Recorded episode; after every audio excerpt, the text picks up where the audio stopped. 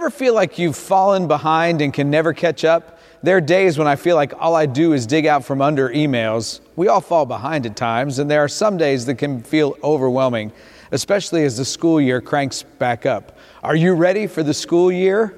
How many of you have been enjoying some time in neutral this summer?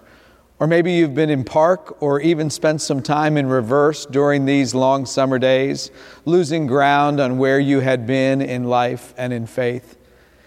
Having to shift back into gear for the school year can be daunting. We will all see new traffic patterns. That's how some of us know school has started.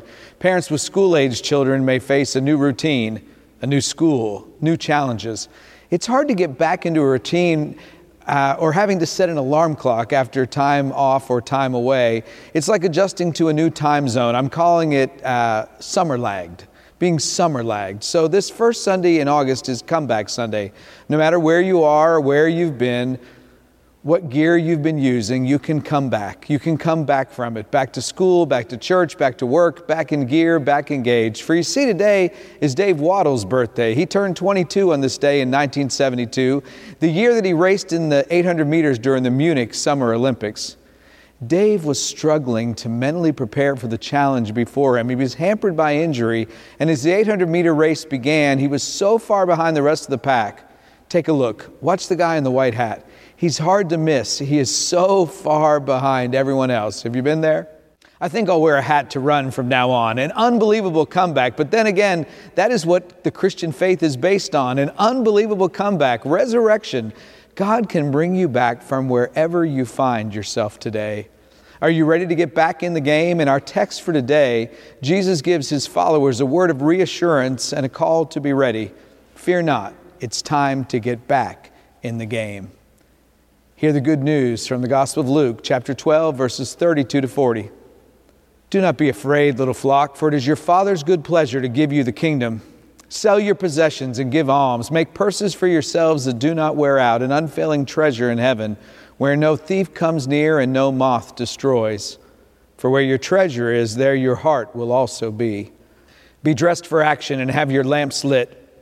Be like those who are waiting for their master to return from the wedding banquet, so that they may open the door for him as soon as he comes and knocks. Blessed are those slaves whom the master finds alert when he comes. Truly I tell you, he will fasten his belt and have them sit down to eat, and he will come and serve them. If he comes during the middle of the night or near dawn and finds them so, blessed are those slaves. But know this, if the owner of the house had known at what hour the thief was coming, he would not have let his house be broken into. You also must be ready, for the Son of Man is coming at an hour you do not expect. This is the good news according to Luke. Let us pray. Gracious God, help us to be prepared, to be ready, and to know your reassuring love for us, that you want to give us the kingdom. Amen. Are you ready for some football? You're in luck. The Falcons preseason started on Friday.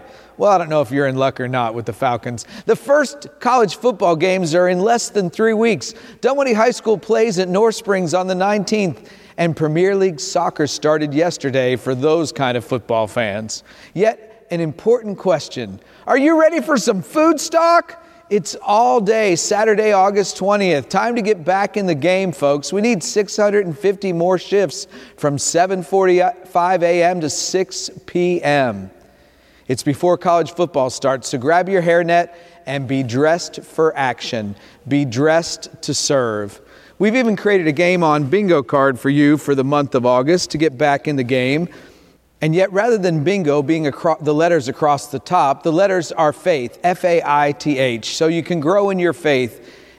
And to grow in your faith, you need to be dressed to serve. How we dress often communicates what we're ready for. My son Paul reminded me this week, dress for the job you want, not the job you have. Dress for the faith you want, not just the faith you have. Go out and visit the letters on the front lawn and sign your name on one, F-A-I-T-H. F is for food and security, as we address through food stock and Trinity Table this month. A is for at-risk kids that we serve through local schools and Wellroot.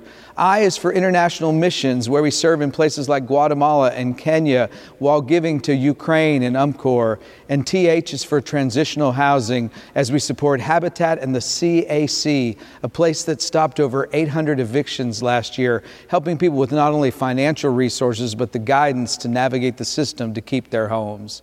We invite you to get into the game of faith bingo, to be dressed for action. Jesus tells us to get rid of our extra baggage and to give it to the poor.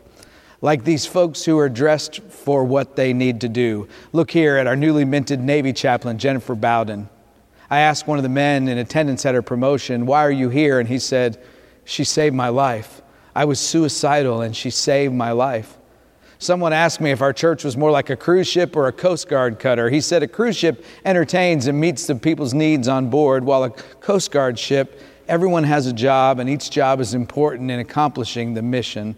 This is new Eagle Scout Henry Seegers. He's dressed for service. And look at this, one of our youth ministers from last Sunday night, Jessica Ferguson, with Team Shaving Cream. And here she is again with our associate pastor, Garrett, in the background.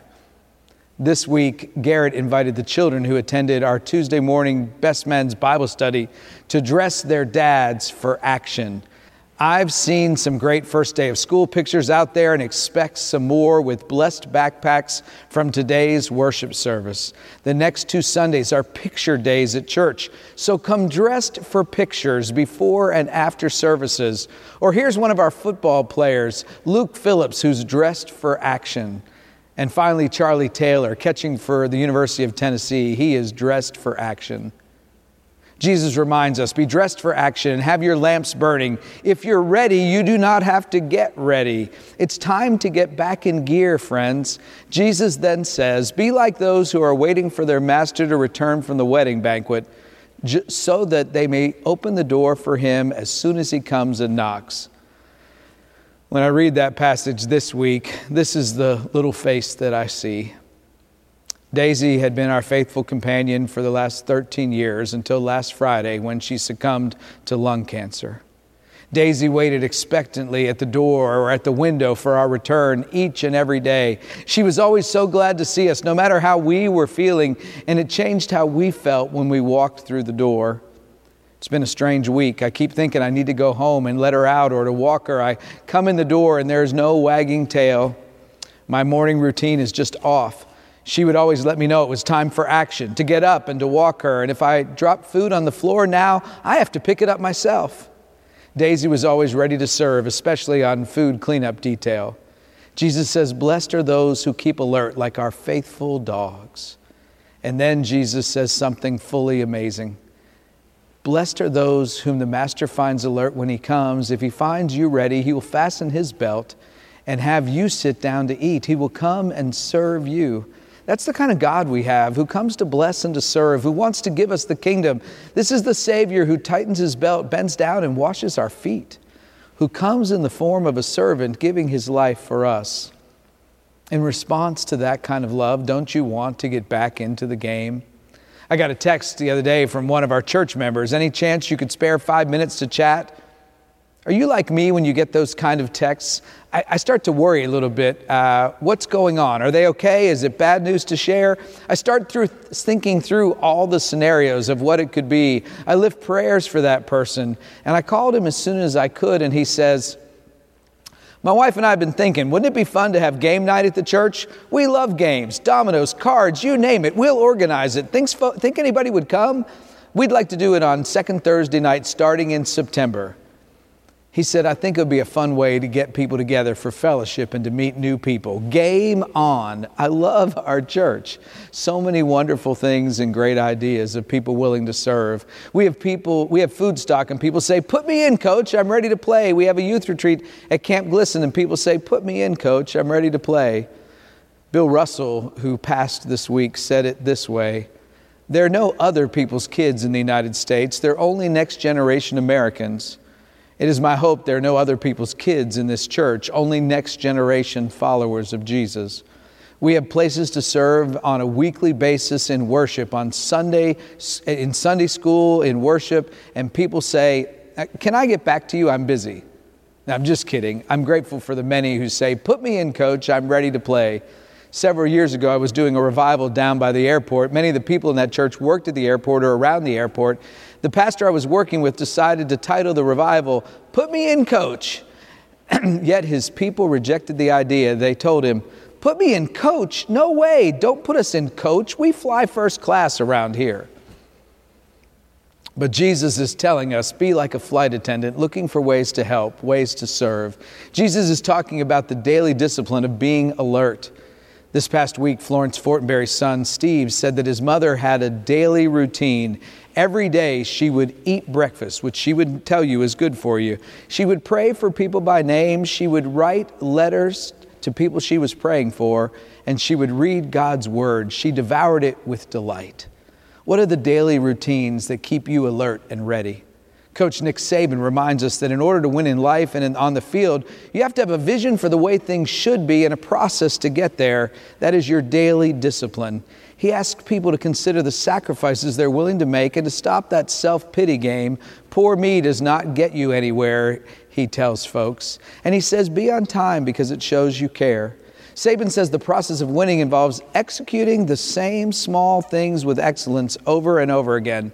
Don't pay attention to the score, just keep executing. And he defines discipline as simply this, knowing there are things you need to do but don't want to do and making yourself do them. And knowing there are things you don't need to do but want to do and keeping yourself from doing those. Saban goes on to say, you need to tell yourself wherever you are, I'm glad to be here. He talked of current Titans running back, Derek Henry, who in the midst of a tough workout would yell, glad to be here, coach, glad to be here, when Saban walked by. Saban told his players, you need to say that to yourself until you believe it. Glad to be here, happy to be here, no matter how far you may behind you may be or feel today. Can you say glad to be here, glad to wake up this morning? You need to be where your feet are. Are your feet on the sidelines or on the field? There's still time for your comeback. Remember Dave Wottle this week. This is the time to get back into gear. Where in your life do you need to re-engage? Where in your faith do you need to re-engage? Be reassured, though, Jesus tells us, everything will be okay, little flock. God wants to give you the kingdom. So it's time to get off the sidelines. Put me in, coach, or economy, or on standby. Just help me to be ready for whatever comes, to live without fear, for you want to give us the kingdom. Are you ready for some forgiveness? It's time to come back to the table of grace today, saying, I'm glad to be here, to receive the bread and the cup filled with that purple liquid. May we be as eager to greet Jesus who serves us at his table as Daisy was always so happy to greet us. A dog is always ready for the master's return. Are you?